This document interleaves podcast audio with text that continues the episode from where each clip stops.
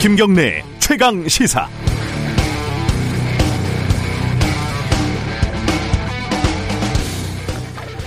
추미애 장관 아들 군대 휴가 특혜 의혹 관련된 검찰 수사가 마무리가 됐습니다. 예상했던 수준과 크게 다르지 않아요. 어, 보좌관이 추 장관 아들을 대신해서 전화를 하긴 했는데 그게 청탁은 아니다. 보좌관의 전화와 상관없이 휴가 연장은 적법한 절차에 따라서 이루어졌다. 그러니까 결론적으로는 법적으로 문제가 없다. 면제부 논란이 있는데 이게 어떻게, 어떻게 흘러갈지는 모르겠지만은 사병 휴가 며칠 연장한 것이 특검까지 해야 할 사안인지는 뭐 모르겠습니다. 다만 수사 결과에 따르면 추 장관이 국회에서 거짓말을 한 것으로 보이는 정황들이 있어서 오히려 그게 더 눈에 띕니다. 보좌관이 부대에 전화를 했느냐는 질문이 여러 번 있었는데 그때마다 추 장관은 그런 사실이 없다, 시키지 않았다, 확인하고 싶지 않다 이렇게 대답을 했었잖아요. 일단 보좌관이 수차례 부대에 전화를 한 것은 맞고 보좌관과 추장관이 나눈 문자를 보니까 부대 관계자 전화번호를 추장관이 직접 보내주고 보좌관은 아들 휴가 관련 진행 상황을 상세하게 보고를 했습니다. 청탁인지 문의인지 모호한 영역은 넘어갈 수 있는 문제일 수도 있지만 정치인이 위기를 모면하기 위해서 거짓말을 했다면 그에 상당한 정치적인 책임을 져야 할 부분입니다. 추장관 측은 검찰에 기억 이 나지 않는다라고 말했다는데 그것도 참 편리하기만 한 대답이고요. 전화번호를 전달한 것이 결국 전화하라고 한 거 아니냐 이런 의문에는 어떻게 대답할지 궁금합니다. 9월 29일 화요일 김경래 최강 시사 시작합니다.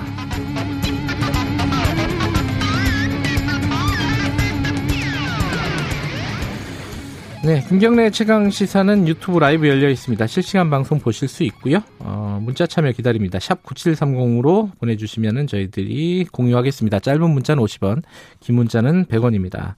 스마트폰 콩 이용하시면 무료로 참여하실 수 있습니다. 지금 유튜브에서 실시간 채팅 기능이 지원이 되지 않는다고 하네요. 어, 문자나 콩으로 의견 주시면은 저희들이 반영하겠습니다. 어, 오늘 1부, 2부에서는요, 어, 지금 공무원 피살 사건 어, 이 부분에 대해서 여야 입장들 들어보는 시간 좀 마련했습니다.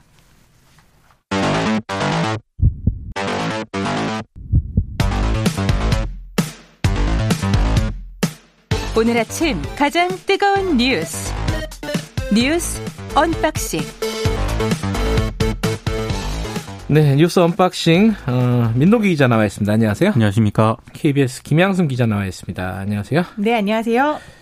어, 제 이 북한의 총격 사건 이 관련해 가지고 여러 가지 일들이 좀 진행이 됐었는데 뭐 크게 보면은 청와대 쪽에 이제 문재인 대통령이 어, 국민들에게 사과 송구하다는 입장을 밝힌 게 있고 국회는 좀 복잡하게 돌아갔어요.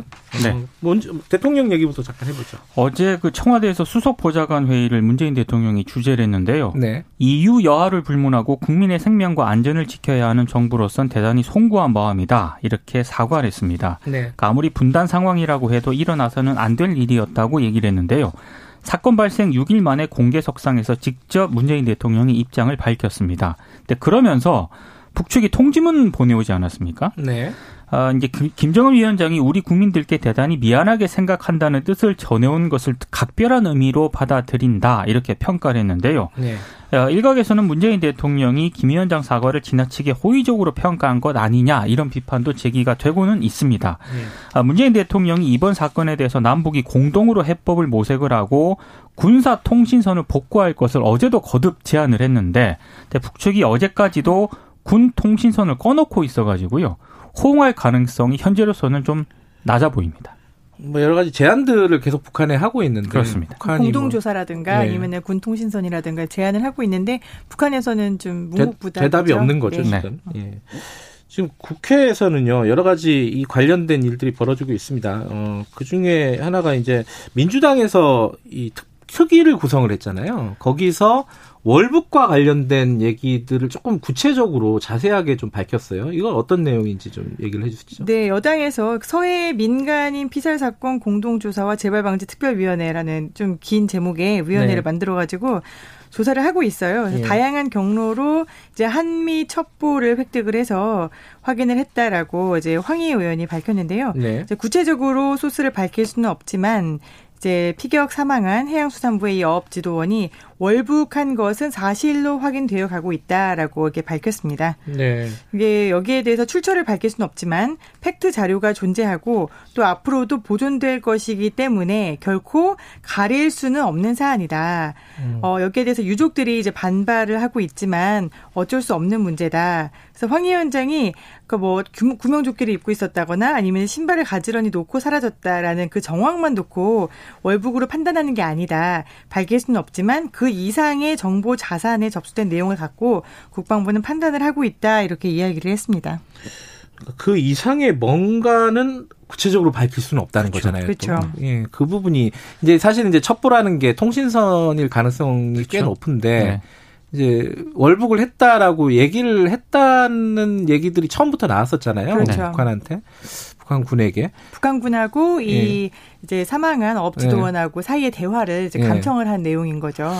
근데 이제 그때 그 업지도원이 얘기를 했던 게 사실을 얘기한 것이냐 아니면은 위기를 모면하기 그렇죠. 위한 급박한 상황에서 예. 월북하려고 했다라고 이야기를 했을 수도 있는 거고 그건 예. 알 수가 없는 상황인데 대화 내용을 근거로 해서 네. 월북으로 보인다, 월북이 음. 사실화되고 있다라고 이야기하는 거는 단정 짓기는 사실 좀 어려워 보입니다. 유족들은 지금 반발하고 있죠. 계속 반발을 하고 있고요. 예. 어제 더불어민주당 발표에 대해서도 예 믿을 수 없다 반발을 하고 있는 상황입니다. 해경이 조사를 하고 있는데 왜 그렇습니다. 민주당이 먼저 나서 가지고 그렇죠. 이렇게 월북이라고 확정을 지으냐 뭐 네. 이게 이제 반발의 요지인데 어쨌든 지금 상황은 이렇게 흘러가고 있고 국회에서는 어, 조호영 원내대표가 여기에 대해서 좀 강하게 반발을 했어요. 그죠? 그러니까 이게 어제 동아일보하고 인터뷰를 한 게 오늘 지면에 실렸던데요. 아, 동아일보 인터뷰였어요? 그렇습니다. 예. 예.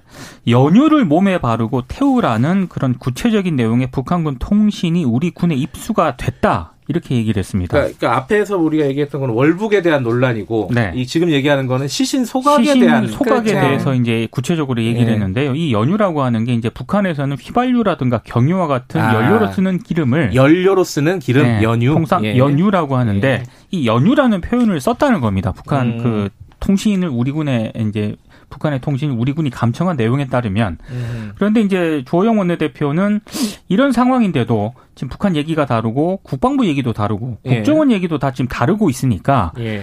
북한의 사과문이라는 걸 정부가 제대로 받은 건지 이런 것들은 좀 어, 국회 본회의 현안 질의로 따져야 한다 이런 입장을 음. 밝혔고요. 그리고 오늘 또 한겨레 보도를 보니까 네. 우리 군이 수집한 첩보에는 태웠다는 표현은 있는데 네. 태운 것이 주검인지 부유물인지는 분명한 언급이 없었다라고 또 보도를 하고 있습니다. 음. 그러니까 이게 지금 정확하게 입장들이 조금씩 나뉘고 있어가지고요. 이거는 좀 조사가 좀 필요한 대목인 것 같은데 조사가 가능할지 여부가 그렇죠. 좀 미지수인 그렇죠. 거죠. 사실. 거죠. 네. 왜냐하면 네. 청와대에서도 이제 뭐 어떤 대통령의 행적을 밝혀라 아니면은 근거가 무엇이냐라고 기자들이 물었을 때 우리가 갖고 있는 것들도 정보의 파편이다라고 음. 이야기를 했거든요. 네. 네. 이 파편화된 정보에서 북한은 사과문에서 부유물을 태웠다라고 이야기를 했지 않습니까? 네. 근데 우리 국방부는 또 당초 발표를 할 때 시신을 훼손했다, 주검에다가 직접 불을 붙였다라고 이야기를 그렇죠. 했어요. 음. 근데 그 이후에 계속 말이 바뀌고 있는 것이기 때문에 어느 첩보가 사실인지 그다음에 어느 선까지 확인을 할 수 있는지는 사실상 소각을 했다면은 그리고 부유물인지 아니면 주검까지 포함인지 북한군만이 알고 있는 사실이거든요. 그렇죠. 뭐 이렇게 화면으로 찍은 것도 아닐 것이고 그렇죠. 그죠. 근데 이런 논란 때문에 어 지금 국회에서 대북 규탄 결의문이 불발이 됐다 이렇게 볼 수 있는 건가요? 그러니까 정확하게 따지면 문구 때문인데요. 예. 일단 그 더불어민주당 같은 경우에는 애초 그 국방위를 통과한 결의안에 예. 북한이 시신을 태우는 등의 반인륜적인 만행을 저질렀다는 그런 내용이 들어가 있었거든요. 그러니까 네. 이걸 시신을 태웠는지 태우지 않았는지 확실치 않은 상황에서 이 문구를 넣을 수 없다. 민주당의 입장이 민주당의 입장인 아, 민주당 거고요. 입장은 네. 예. 국민의힘 같은 경우에는 그러니까 북한의 무력 도발을 지적하는 그런 내용들이 포함되지 않았기 때문에 네. 이건 맹탕 결의안이라면서 지금 반대를 하고 있는 겁니다. 예. 그러니까 결의안을 채택하는 하자는 거는 여야가 같은데, 같은데. 그렇죠. 문구가 좀 다르다. 그렇습니다. 민주당에서는 어, 시신을 태웠다. 라는 문구는 빼야 되지 않느냐 이렇게 주장을 하고 있는 거죠. 그러니까 사실 확인이 필요한 부분이다라고 음. 주장을 하고 있고 국민의힘 같은 경우에는 이번 사건에 대한 구체적인 묘사 같은 게 전혀 없으면 이게 무슨 결의안이냐 음. 이런 식으로 이제 지적을 하고 있는 거죠. 보통은 데스크를 볼 때 그러면은 시신을 불태웠다는 건 빼고 반 인륜적은 살리고 이렇게 얘기를 하긴 하는데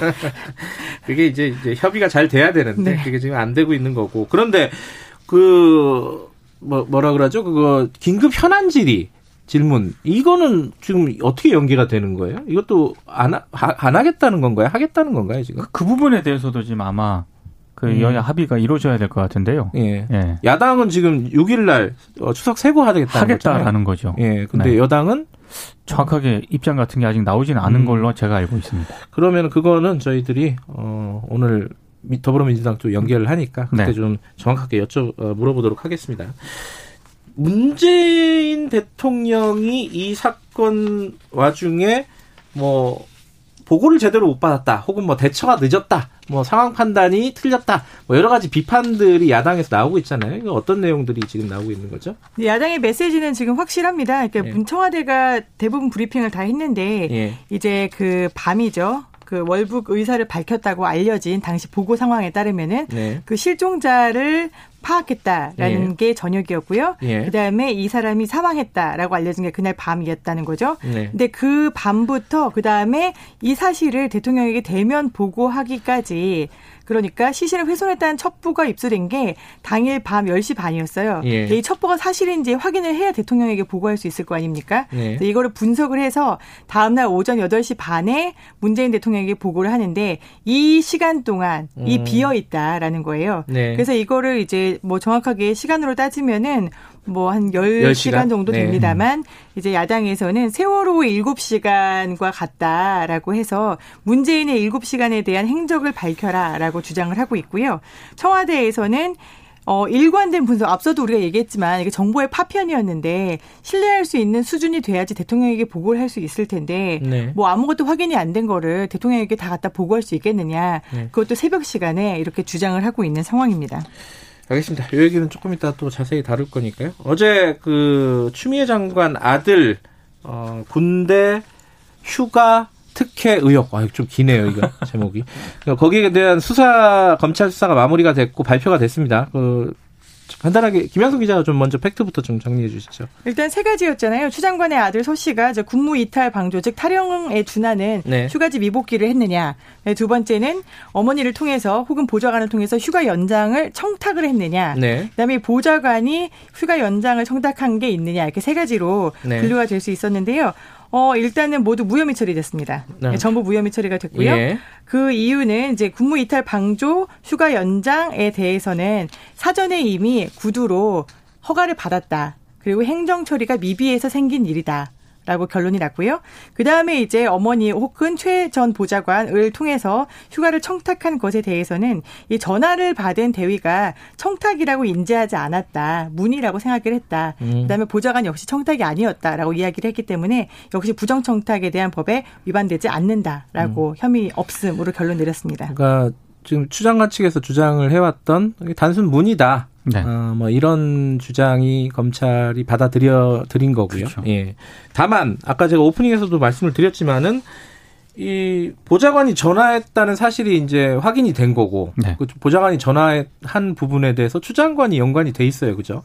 그러니까 2017년 그 6월 14일인데요. 예. 이 날이 그 보좌관이 추 장관에게 두 차례 카카오톡 메시지를 보냈거든요. 예. 근데 마침 또 이 날이 아들의 1차 병가가 끝난 날이기도 합니다. 근데 예. 보좌관이 아, 추 장관에게 아, 서식건은 처리했습니다. 이런 음. 문자를 보냅니다. 서 씨라는 거는 아들을 아들을 추 얘기하는 거죠. 아들을 거죠. 얘기하는 거고요. 그리고 예. 두 시간 정도 지난 다음에는 소견서는 확보되는 대로 추후 제출토록 조치했다 이렇게 보고를 하거든요. 네. 그러니까 추 장관이 2차 병가 연장 상황을 보좌관으로부터 보고를 받은 것으로 보이는 정황이 일단 이 문자에서 좀 그렇게 해석이 될 수 있는 그런 대목이고요. 네. 그리고 6월 21일에 또 문자가 좀 이 오는데 이거는 더 좀 개입한 정황이 좀 뚜렷하게 나타나는 그런 대목입니다.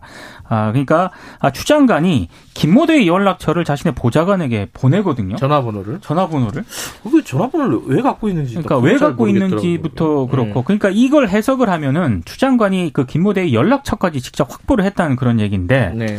휴가 연장 확인을 상당히 좀 재촉을 한 것으로 보이는 그런 정황입니다. 그러니까 음. 한마디로 어, 추 장관이 그 자신의 보좌관에게 아들의 병가 연장 문의를 지시했다고 볼 수 있는 그런 대목인데 네. 근데 지금 검찰 수사 결과는 추 장관이 병가 휴가 연장에 관여하지 않았다라고 지금 검찰이 수사 결과를 내놓았기 때문에 수사 결과를 둘러싼 논란이 이 대목에서 살짝 제기될 수 있는 그런 대목이죠. 음. 또 어제 동부지검이 수사 결과를 발표하면서 카카오톡 메시지를 사실 같이 끼워서 발표를 했단 말이죠. 그것도 즉, 이례적입니다. 네, 이례적입니다. 무혐의 혹은 이제 기소하지 않겠다라고 밝히면은 그 사건 내용만 정리하는 게 통상적인데 그렇죠. 하지만 이런 것도 있었어라는 뉘앙스가 좀 비춰지는데 네. 이게 추미애 장관이 그동안 보좌관에게 전화를 걸라고 시킨 적이 없다라고 여러 차례 이야기를 해왔거든요. 네. 자 그런데 자 보좌관에게 그 지원 장교 즉 김모 대위에 전화번호를 보냅니다. 자 전화번호를 보내는 거는 전화를 걸라고 시키는 게 아니라 잠깐 전화번호 저장해놔라는 의미는 아닐 거잖아요. 그렇죠.